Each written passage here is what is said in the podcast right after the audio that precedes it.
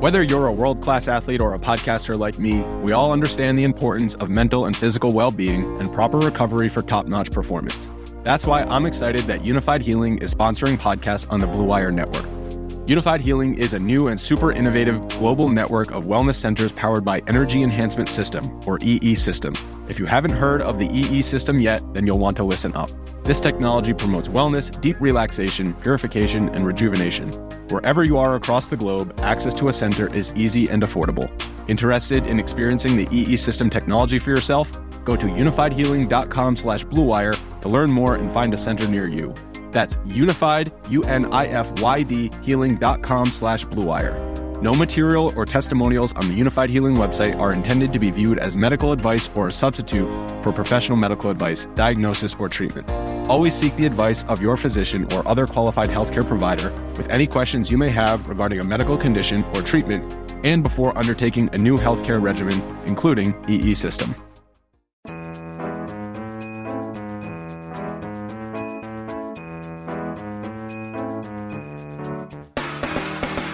Welcome to the favorites, the podcast from the Action Network. I am Chad Millman. Uh, listen, it is Tuesday morning. Last night, I watched the Sixers and the Nets play, and I watched the Sixers score 51 points in the third quarter to tie an NBA playoff record. And I thought, well, that's going to be the action for the night.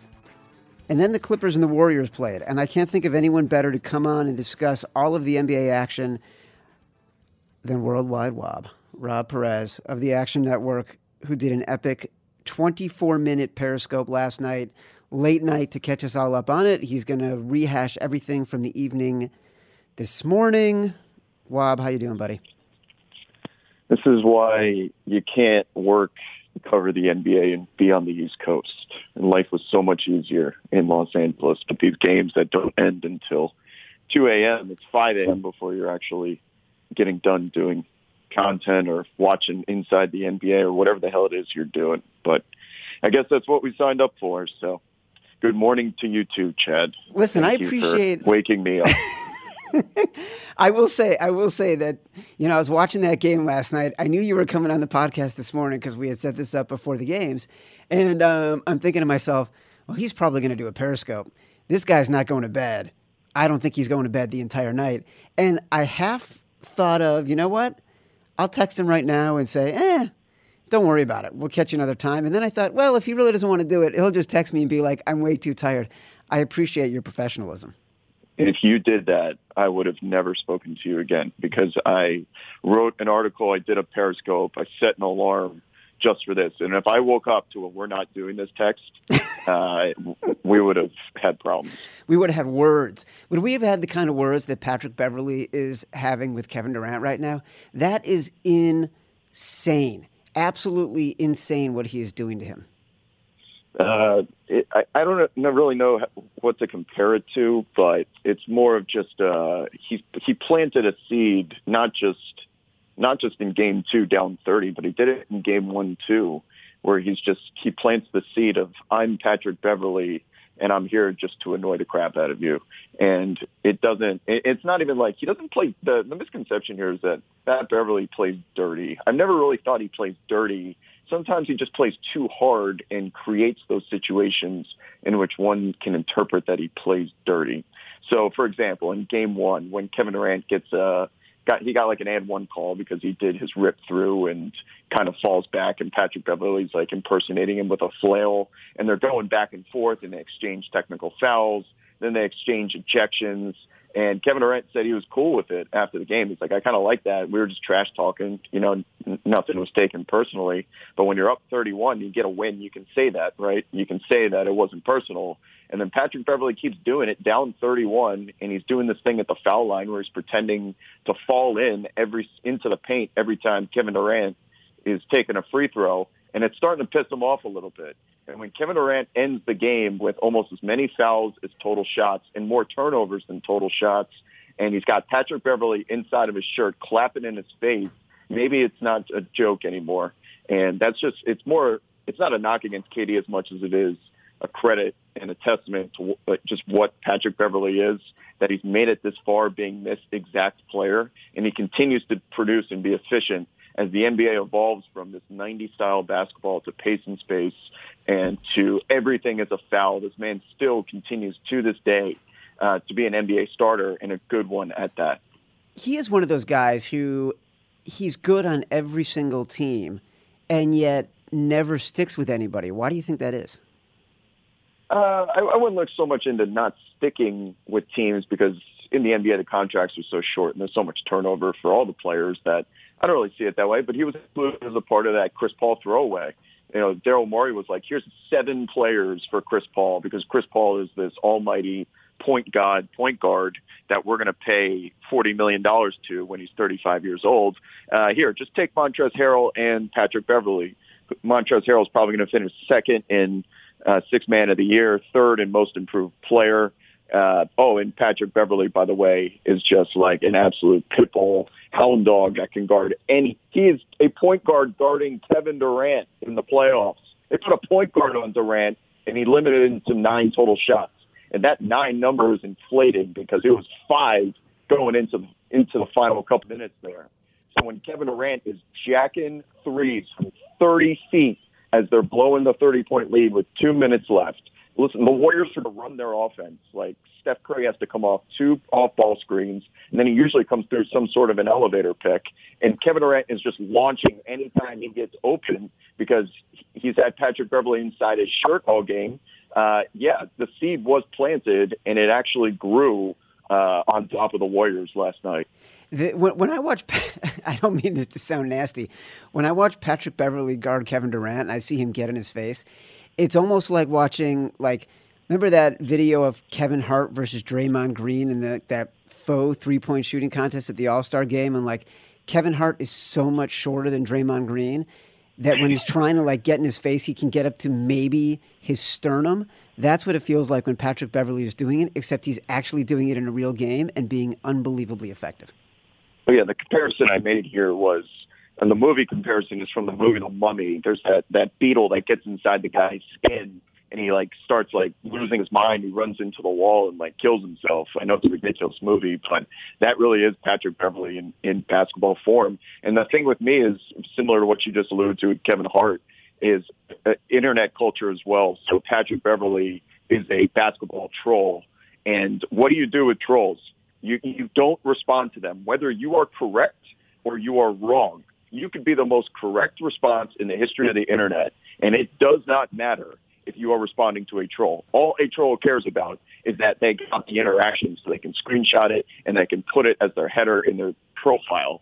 So this whole time, Patrick Beverley is trolling Kevin Durant like, you're going to respond to me by the end of this. You're going to respond to me by the end of this game. And Kevin Durant sitting there just kind of laughing like we're up 30. I'm just, I, I'm going to stand over here and just let him be annoying. And then all of a sudden 30 becomes 20, becomes 10, becomes 5 to, oh my God, we just lost. And Kevin Durant's trying to respond and bring the team back. You can see just the look on Beverley's face. He knows he has troll claws hooked into Kevin Durant as much as he wants to smile and say, uh, this is just Pat Bev being Pat Bev, and I respect it. Uh, it's a lot different now. This is what makes this last night's game so amazing. Is Patrick Beverley fouled out with four and a half minutes left in the game? All right, Kevin Durant fouled out maybe a minute or so later. We are 10 minutes into this podcast. Last night, you did a 25 minute Periscope. You were 15 minutes into the Periscope. That's 25 minutes of combined content talking about this game and we haven't even talked about Lou Williams. Yeah, right. I mean, there's so many other like what happened during that game last night. So you had Lou Williams, who was uh, put it this way: some people were put on this planet to be an artist. Some people were put on this planet to be a salesman. Some people were put on this planet to be a blacksmith. Right? It doesn't matter. Like we all have a purpose. Lou Williams was put on this planet to get buckets. And I, I don't know how he continues to do this decades later, not games later, not seasons later, not years later. This man has been doing this for decades. And he's just unguardable. So, like, people are talking about where's Klay Thompson? Klay Thompson was busy last night trying to guard Lou Williams, which is an impossible task in 2019. How do guys like Jamal Crawford and Lou Williams continue to be this good? Well, the rules have changed a little bit, and they've, like James Harden, they're so good at manipulating uh, contact that they're going to be in this league forever. So this is nothing new. Lou Williams was hitting game winners all year. He ran away with six man of the year. He's going to win that award again. And the only reason why we didn't talk about Lou Williams more was because the Los Angeles Lakers and all their drama ate up all the market share of the media in Los Angeles. The Clippers have been doing what they did last night all season. And I realized if they were that good, they wouldn't have been the eighth seed. But they have been overachieving with two rookies starting, a third-year guy, and a bunch of no-names that you thought fell off planet Earth and were included in a throwaway trade for Chris Paul. So when you combine all those elements together in this little cauldron, the ingredients that are produced in this waft are a team that feels disrespected and is going to overachieve. You combine the personality of Patrick Beverley, and then you have this guy, Landry Shamet. Okay? I don't know if everyone listening to this knows about Landry Shamet. Landry Shamet was another throwaway piece that the Philadelphia 76ers included in the trade for Tobias Harris. Remember the blockbuster thievery trade of, oh my God, they just got Tobias Harris for what?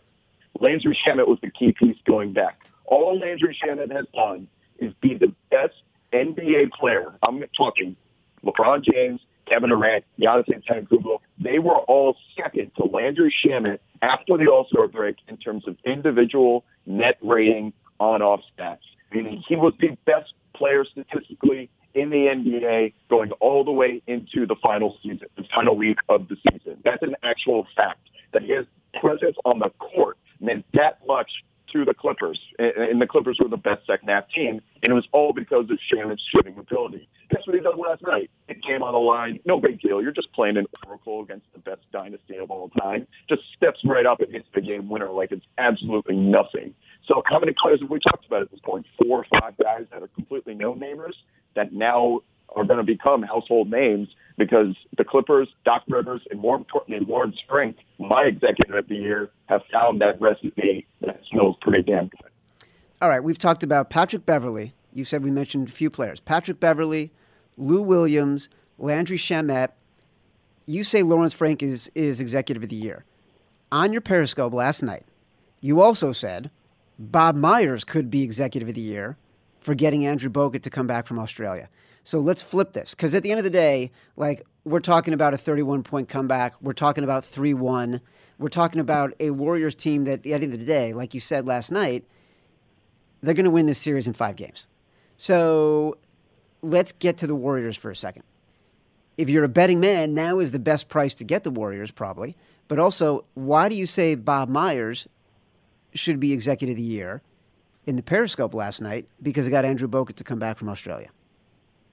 Right. So uh, there should be some context to that if you're going to say that, that it was uh, in the moment uh, exaggeration that he should now be considered because of what happened to DeMarcus Cousins.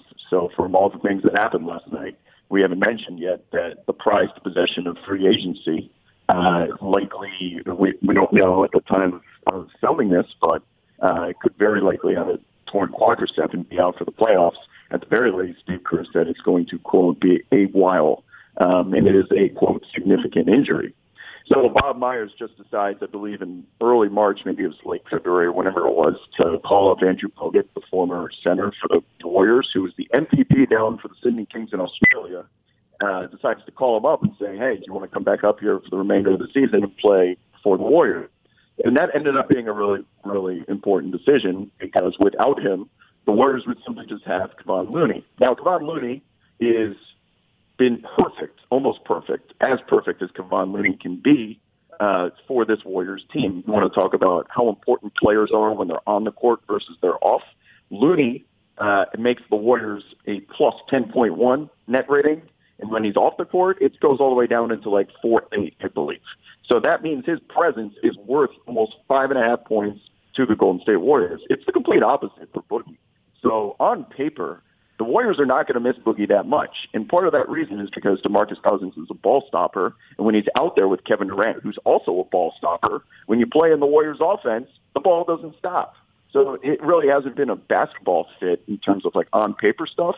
But the eye test will tell you that DeMarcus Cousins is an all-star for a reason, and he looked pretty dang good this year. So they're going to miss him for depth purposes. But when it comes to actual like gameplay, and you look back on the advanced analytics, uh, DeMarcus Cousins will not be as important as losing like a Steph Curry or a Klay Thompson or Draymond Green. So my statement about Bob Myers was that was probably the most important phone call he's made all year, even more so than DeMarcus Cousins because Bogut, like Looney, does not need the ball. He's in there for one reason, to protect the paint, clean the glass, uh, do all of those important things that Steph Curry, Klay Thompson, Kevin Durant are not willing to do. You don't need a fifth player who wants, who is so good at offense that he needs the ball. There's only one of it on the court.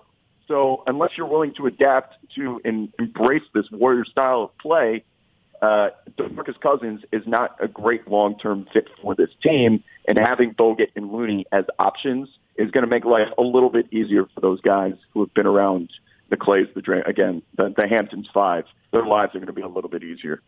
If you're, did, did you watch? I felt like uh, you know, 60 Minutes on Sunday had a Game of Thrones story, which I know you like and uh, a story about the Warriors. Did you happen to see the story by Jon Wertheim on 60 Minutes about the Warriors on Sunday night? Enough to continue to have this conversation. So, which is really all you need in a podcast.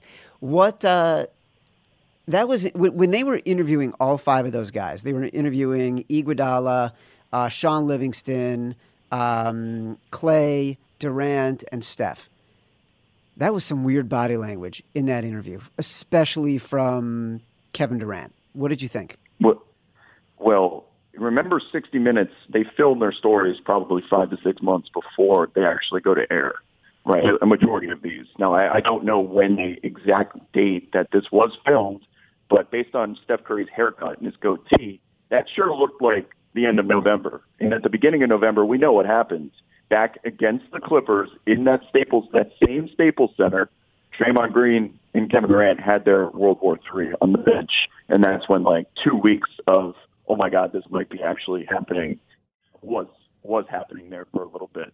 So uh, that the timing of that, they may not have been in love with each other, and to be honest, they still probably don't love each other to this day.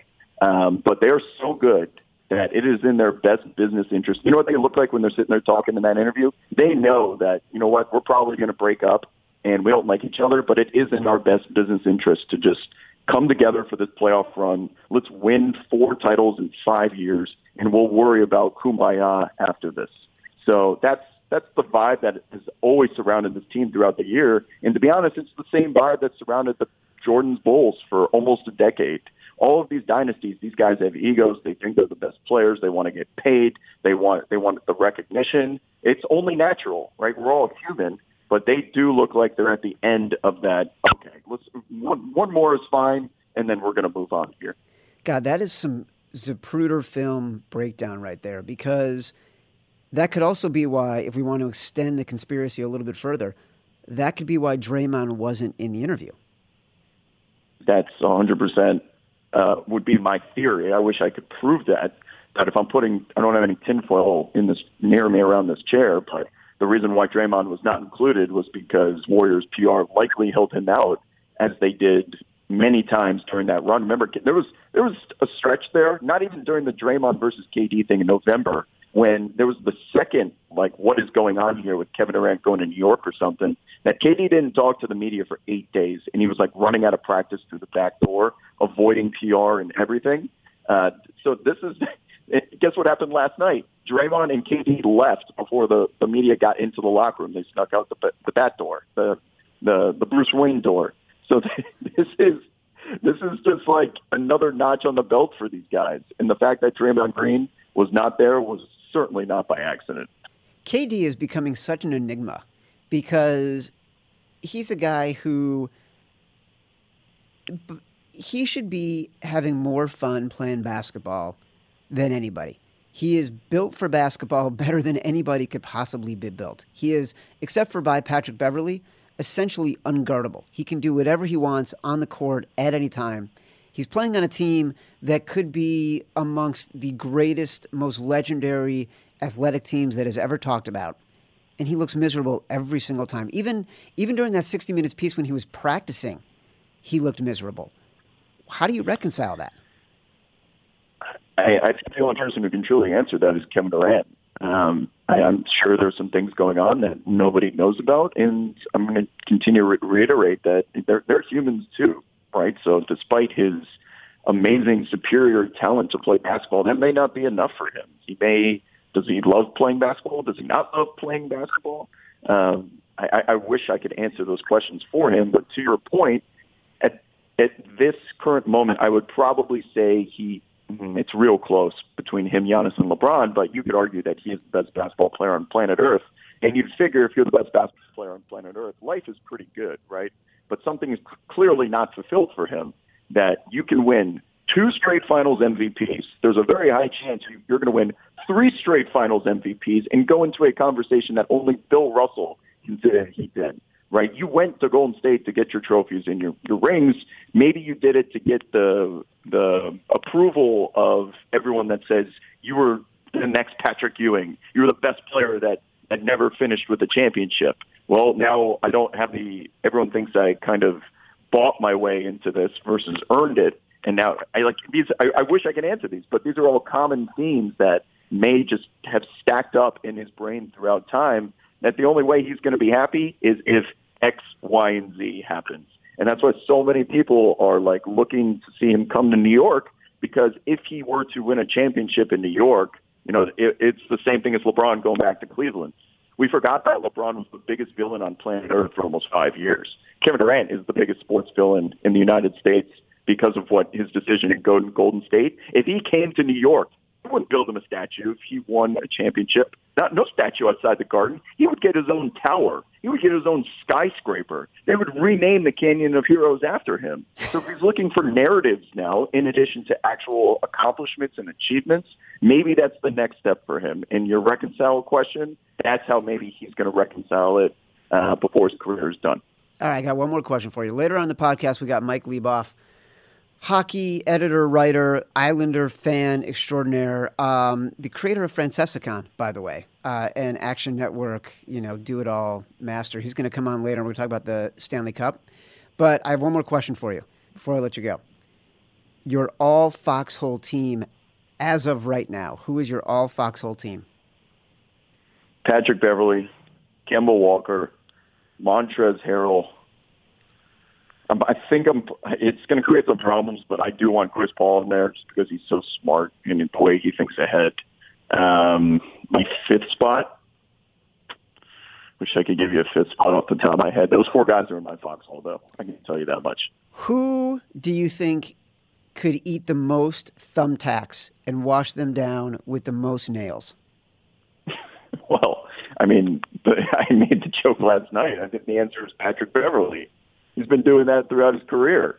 That when everyone's over there enjoying themselves, Patrick Beverley is it's like he's the mankind. For anyone out there that watched WWE Attitude Era, he is the mankind of uh, NBA basketball. That you just can't kill him. He just keeps coming back, and anything you do to him just seemingly makes him stronger. Listen, Wob, you've had a nice run of content the past 12 hours. I want you to go take a nap. Thank you. Much appreciated. Thank you, brother. I'll talk to you later. Let's take a break from the podcast to talk about our favorite advertiser of erectile dysfunction pills. Guys are terrible at taking care of their health, whether it's a knee injury, bad back, or something worse. Could there be something worse? Guys are usually more comfortable rubbing some dirt on it than seeing a doctor. I'm guilty of it myself. I've broken my back. I've had my appendix taken out. You know what I do?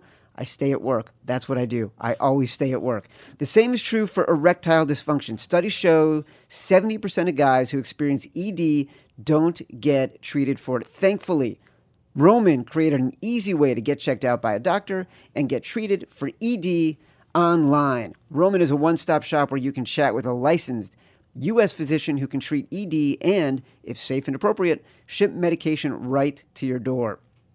With Roman, there are no waiting rooms awkward face to face conversations, or uncomfortable trips to the pharmacy. I don't know why it has to be an awkward face to face conversation.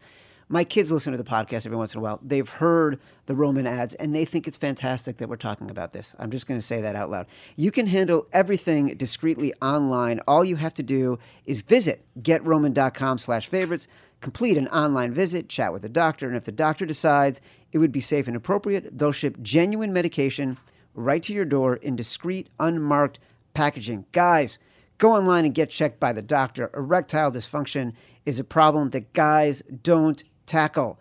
But with Roman, it's really simple. So take care of it. For a free online visit, go to getroman.com slash favorites. That's getroman.com slash favorites for a free online visit. Getroman.com slash favorites. As my friend Blackjack would say, get Roman, get hard. Let's get back to the podcast. Kids, I hope you enjoyed that one.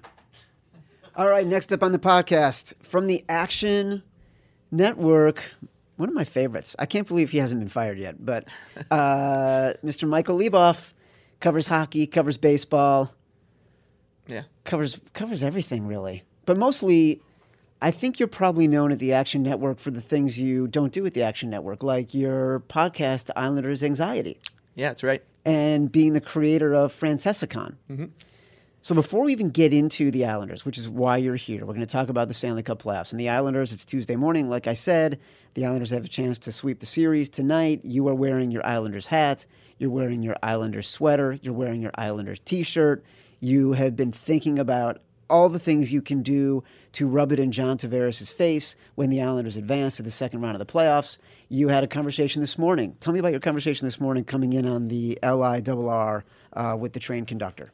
Yeah, I was just walking away from a screaming baby, uh, walking downstream, as we like to call it, towards the the, the back of the train, and I got stopped because I'm wearing an Islanders hat, and he he wanted to check my ticket. He thought I just got on, and I said, no, you know, I was just getting away from that maniac baby over there, and and and he's like, oh, he's like, yeah. Plus, you got an Islanders hat on, you're good. And then we just started talking about the game for you know 20 minutes while uh, an oversized truck hit a, uh, a, a tunnel, so we had to slow down in Forest Hills. Uh, there's always something new on the Long Island Railroad, and so that slowed the Iron Horse down a little bit, and uh, we we got uh, we got to talking, and you know, uh, yeah, the Islanders are up three nothing on the Penguins right now, and um, the credo from Barry Trotz, our fearless leader, has been the fourth game is the hardest to win, and as excited and surreal as this whole thing has been, we kept reminding each other not not to count our chickens before before they hatch, because you know if there's a team that can blow a three nothing lead and just stomp your heart in front of your face, it's the New York Islanders, and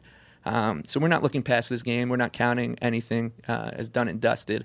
So the the conversation was literally, "Oh, I'm so excited! You know, this is a dream, but we got to win the fourth game." And, and then I would reply, "You know, the fourth game is the hardest game to win." And he said, "Yeah, this team is really tough. Like, if there's a team that can come back from a three nothing lead, it's Sidney Crosby and the Penguins." So we uh, we made sure to to kind of pump our brakes a little bit. Both literally and metaphorically. Yes, exactly. There were a lot of brakes being pumped on the train this morning. Here's what I love about Leboff is um, you go all in on your passions.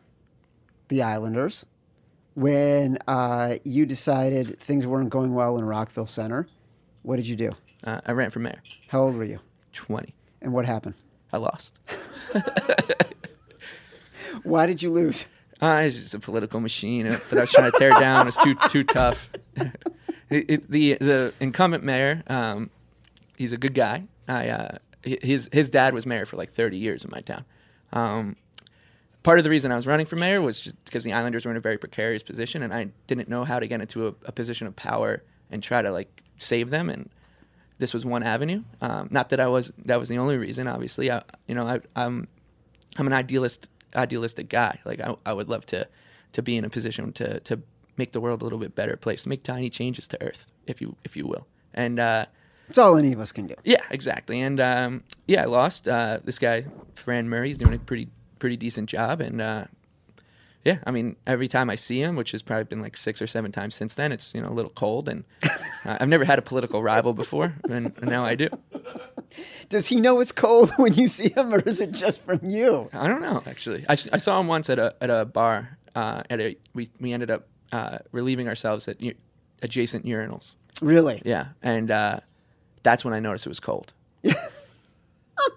What, what? He wouldn't look at you? Is that what happened? I said hello, and uh, he didn't say back. You usually you say hello back or how are you, and uh, he he didn't do that. Um, he, I mean, it was a big drinking day on Long, Long Island. Is drinking days. We do. I think we do drinking days, and I think we curse better than anybody. Like we don't waste curse curse No. words on anything. Um, So it was Irish Day on Long Island uh, in Rockville Centre, and uh, it was late. We both had our drinking legs under us and made it till the sun came down, which is an accomplishment in itself. And um, maybe I didn't. I think I said hello, uh, and then he didn't say it back. But you know, maybe he was just a little fatigued from the drinking. Wait, there's an Irish Day in Long Island that is different than St. Patrick's Day. Uh, yeah, there's so many Irish days actually. There's like they just like throw them on the, the calendar just to like I think bring in an influx of people from uh, uh from all over. Uh, Rockville Centre, where I grew up, is known for having uh, uh, this. A lot of towns claim this. We we claim it too. Uh, most bars per capita in the United States, and so a lot of people come from all over Long Island. Uh, the week after St. Patrick's Day is our Irish Day. All right, so Fran Murray, Murray is your political rival. Yeah, well, he's one of them. I'm several, I think, but most of them just don't know it. They don't, you're, Yeah. but you're thinking about him. You're Yeah. going after him. Um, all right, the other thing that you started before we even can get to the playoffs is Francesca-con. Yes. Mike Francesa. Expl- there was a great story about this. This is why I hired you. Yeah. Is because we were talking and you're like, I started Francesca-con, and then you sent me the story that was in Grantland Mm-hmm. about you starting Francesca-con. I feel like you starting Francesca-con and Francesa on WFAN, these are the most Long Island things ever. Yeah. Explain how you started this. Well, it wasn't just me. It was me and my buddy Ron, who's actually from Clifton, New Jersey. Um, but he's a huge Francesa guy too. And uh, yeah, one I, I was used to work in, this uh, financial job, which, like, I to this day don't know how I ended up there. Uh, it didn't last long. And uh, one day I was driving home from work, and I was just like real pissed off because I hated my job, uh, I hated my boss, and I was stuck in traffic on the Merritt Parkway, which you know very well. know very well. Um, and I was listening to Mike, and I was just cracking up because he was just going off on someone. And, and I called my buddy. I was like, "We need to, we need to start a bar crawl for Mike Francesa and just have people dress up like Mike, you know, like SantaCon." And um, we both kind of just shot the idea around, and uh, we we were working, you know, both freelancing for a guy who who ran a like a sports culture website out in the West Coast, and he didn't really know you know much about the Francesa phenomenon. He's like, "Yeah, go for it." So we did, and the next thing you know, it like kind of just went pretty much like sports viral, I guess would be the best way to put it. And he called me. He's like, "We're gonna get sued by Mike Francesa. I can't be attached to this." Um, and we're like, "All right, like, but we're gonna still do it." And we did. It was uh, it was the Saturday before the Super Bowl in New York. Uh, it was a bar crawl. Didn't really get past one bar, but I mean, it was a great time. Where did you start and finish? Uh, it was a bar called the Saloon. I don't think it's there. It's up on the Upper East Side, or it was. Um, and uh, I think it closed. But the we had special guests there. We had Jack Youngblood, who is an NFL Hall of Famer, Yeah. showed up. Played on a broken leg in the Super Bowl. No idea how he got there, but he was there. Um, Jeff Cumberland, who we paid thousand dollars to show up because we, we had raised money through like ticket sale, uh, not not ticket sales that year, but just selling T-shirts online. So we we had paid Jeff Cumberland a, a show up fee. He was a terrible tight end for the Jets. Like, just I mean, I don't know if many Jets fans would know who he is, but he showed up. Um, paid him, you know, grand. We like me and my friends call it a Cumberland now. Anytime someone talks about a thousand dollars, and um, Amir Khan, who's actually boxing Terence Crawford at Saturday at the Garden, showed up. His people call call me the day before Francesca-con. Hey, Amir is going to be in town for the Super Bowl. He wants to go to a Super Bowl party. Yours really stuck out. I was like, Amir Khan, the you know the British boxer, and he's like, yeah. I was like, all right, like he's more than welcome to show up. He's gonna have no idea what's going on. So he just like walked through the crowd and walked out. And you know that boxing already is a niche sport. Mike Francesca-con was a very niche thing. Um, one person noticed, called into Mike the next day, and was like, or his first Super Bowl show on Sunday, and was like, Mike, did you know Amir Khan was at Francesca-con? And he thought he meant um, the Jacksonville Jaguars owner, who's also whose name last name Yeah, is yeah. also Khan. He's like, the Jacksonville Jaguars owner was at Francesca-con, and he's like, yeah. so so Mike thought that that the owner of the Jacksonville Jaguars was at Francesca-con. I, he might to this day, but yeah. And then uh, Mike and I have become you know basically best friends since then. I actually was texting him on the train. Yeah, you text him a lot. You're, every day you tell me when you're texting Francesa. Yeah, it's a it's a flex. You flex very well. Yeah. All right, let's get to the NHL playoffs. Let's do it. Last night you were on the Predators. Yes. They won. Mm-hmm. You were on the money line. You have the only reason anyone in the office is betting hockey is because you're betting hockey. So and Ken Barkley. Lockie Lockerson, who has been writing like amazing stuff and putting out systems that anyone can follow. Like he's putting out a spreadsheet, and then people can fill in their own systems on his spreadsheet. Um, essentially, uh, if they go to the Action Network, ActionNetwork.com, download the free app. Um, what are you thinking about when you're betting hockey right now? Yeah, the uh, the NHL playoffs are just a really, really good opportunity to learn a lot about betting because it's a very controlled environment, a very controlled betting environment. Right, the same two teams are playing each other for especially game between game one and game two. There's very little change. Right, the teams are on the same rest. They're playing in the same venue. There's it, uh, maybe there's an injury or whatever, but most of the time it's the same roster playing each other. So the market theoretically should be set before game one. But so the best example is last year the Penguins played the Flyers. They won game one seven nothing. They were like minus one eighty.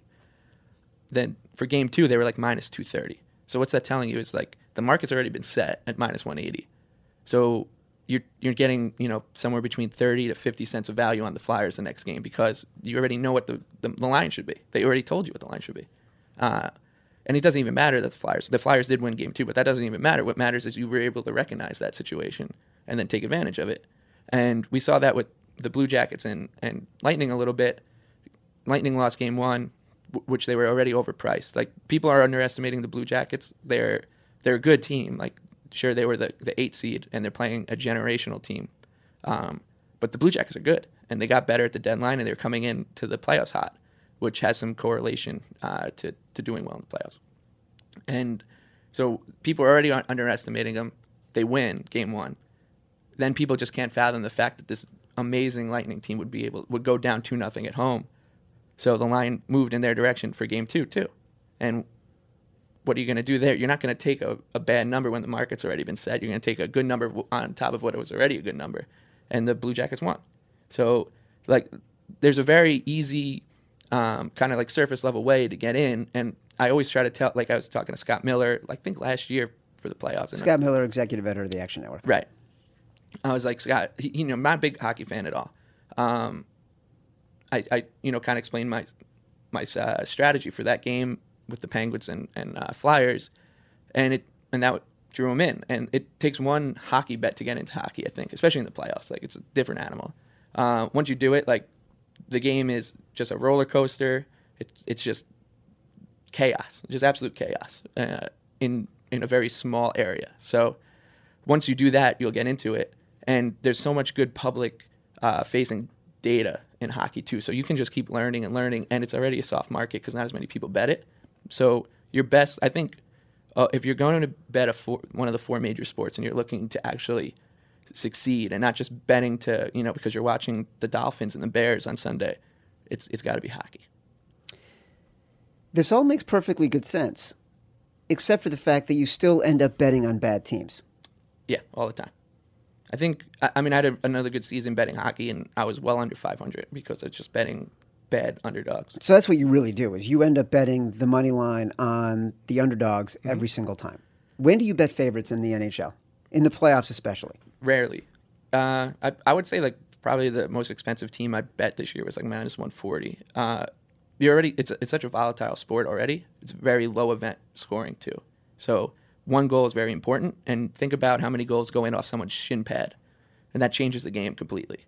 You know, so you t- you take advantage of that volatility by not you know laying crazy prices. Sure, there's sometimes a value on on uh, favorites in hockey, but uh, I tend to, and maybe this is you know an area I've got to improve on, is I tend to just always lean towards the underdog because I don't think we account for the randomness of the sport enough. So what do you do about the Islanders? The Islanders are up 3-0. What's the price on the Islanders tonight? They're like plus 150. They they they've been underpriced. This is probably the closest to the appropriate price we've seen in the series. And so they're plus 150 against the Pens tonight. Penguins down 3 nothing. What do you do on that game? Uh, right now, I, I don't really think I'm going to bet it. I have, an, I have an Islanders series bet. I have an Islanders Stanley Cup future. I, So do I, by the way. Yeah, I know. We all do. Yeah. I think who who bought those for everybody? Evan, Evan Abrams. Evan Abrams, one of our yeah, Evan one of our one of our do it all guys at, at the Action Network, and you see him on television all the time too. For I'll take that bet. Um, he went out to Vegas. He bought everybody an Islanders futures ticket. I forgot what the price was at. 30 to 1. Thirty to one. Um, so you have an Islanders futures bet, you have an Islanders series bet. Um, take the Islanders out of it then. Handicap the rest of the NHL playoffs for me. Yeah, I mean, there's there are a couple of scary teams. Like I think the Knights are probably the the best bet in the in the West if if you're looking to. I mean, the number's pretty much gone at this point for for any team, but they uh they're good. Like they and I think they've kind of flown under the the radar a little bit because of all the hoopla of their season last year. Um, they're good. They're playing. The Sharks are also good, but the Sharks have a terrible goalie. Like goaltending also is a really really probably the hardest position to project in all sports. I think um, is goaltending in the NHL. Like guys just come out of nowhere to have great seasons. Guys fall off a cliff all the time. Like it's just impossible to to be able to project goaltending. Uh, and there are a lot of bad goalies in the West. Like Mike Smith on the Flames is a serious Achilles heel. Martin Jones for the Sharks, not good. So the, the Knights are not only a good team, but they have a reliable goaltender in Marc Andre Fleury, which should put them in a decent position. Um, the Blues, the Blues, who, who had a tar- horrible start to to the regular season, have kind of put they put things together around the midway mark, and uh, after they lost to the Islanders, actually they they even cite that game, that that was their turnaround part point of the game, uh, season. Uh, they but their goaltender is a rookie, Jordan Binnington, who's who's come out of nowhere, uh, kind of taking the lead by storm. So I I've not really waded into the Blues that much just because I don't un, like I can't figure this guy out. So rather I'm just been passing on it. But I mean, if if you're really just like looking for for a team that maybe has like a, a shred of value left, it's it's probably the Knights in the West. So that would be your team in the West. That would be my pick. You're picking the West. I'm, I'm rooting for for the Avalanche because they're the worst team, and I'm expecting the Islanders to get the Stanley Cup. Right, so of I want- course. yeah, I mean, you want the Islanders to Right. match up, have the best opportunity. correct. If the Islanders don't make it from their conference, who makes it? Likely, uh, I think the Bruins are probably well. It should be the Lightning, but they're they're doing, They're in trouble. Yes, a lot of trouble. Um, I, I think the whoever comes out of that, uh, it'll be the Bruins, Maple Leafs, or Blue Jackets, assuming they can hold on to this three three game lead. Uh, I think whoever comes out of that will play the Islanders in the Eastern Conference Final. So we could be looking at a Tavares situation here. Oh my God! If the Islanders play the Maple Leafs and John Tavares is at the focal point of that playoff series, how are you going to handle it? Not well. What are you going to do? How are you going to manage that? Are you going to take the week off? Like, are you going to just sit in bed all day? What are you going to do? I, I, I try not to think about it. Um, yeah, like I mean, it, it's making me nervous right now. I've already, you know, been texting my friends. Like this is the Blue Jackets have kind of been, you know, screwing with my mind a little bit just because, you know, I expected the the Leafs not to be able to get out of that gauntlet. The Bruins are very good. Obviously, the Lightning are the best team in the league. So I was like, all right, like they should be taken care of by the time the Islanders are in the Eastern Conference Final. And now we're have some more uncertainty and uh, yeah i don't know my, i know like some a couple of my loved ones like my mother was very worried about that she she doesn't she didn't really understand the playoff format but she's like well how likely is it and i said it, it wasn't very likely you know five days ago but now it's increasingly likely or getting more likely by the day and um, yeah, she, she's very concerned um, not just for me but for like my, my relationships and you know my, my job and um, you know what what would happen to me if if uh, and this is not just me. I mean, Islander fans are all like this. Like we have been treated so poorly, not just by other teams, but like by the media and by local politicians in, in on Long Island. Like it's just a, an absolute disaster the way we've been treated. And so getting this opportunity has been that's why you know we don't take anything for granted really as a fan base just because the, we can't take like for my greater part of my life when I w- I would not go into bed I wouldn't know if the Islanders would be there in the morning just because they almost moved so many times. Um, so this is this isn't just me like this is all Islander fans are kind of have this you know feeling inside them and uh, I, I I'm worried for for all of us not just not just me. Listen, I want you to tell your mom you have nothing to worry about in your job. I cannot vouch for your impending marriage, mm-hmm. but I can promise you that you are always going to have a job unless you keep losing hockey bets, in which case we're going to fire you. Yeah, it's fine. I mean, I, I don't understand why you and, and PK are, are always on my back about this. Patrick Keane. CEO of the Action. I don't know if you don't follow me in the app or whatever, but usually we're on the, the winning side in hockey. I think you're on the winning side of life, Mike Leboff. I hope so. Thanks for coming on uh, the podcast. Anytime. Let's go back to work. Yeah. All right. This has been the favorites from the Action Network. Download us on Apple Podcasts. Go to radio.com slash the Action Network or wherever you get your podcasts. Until next time, thank you very much.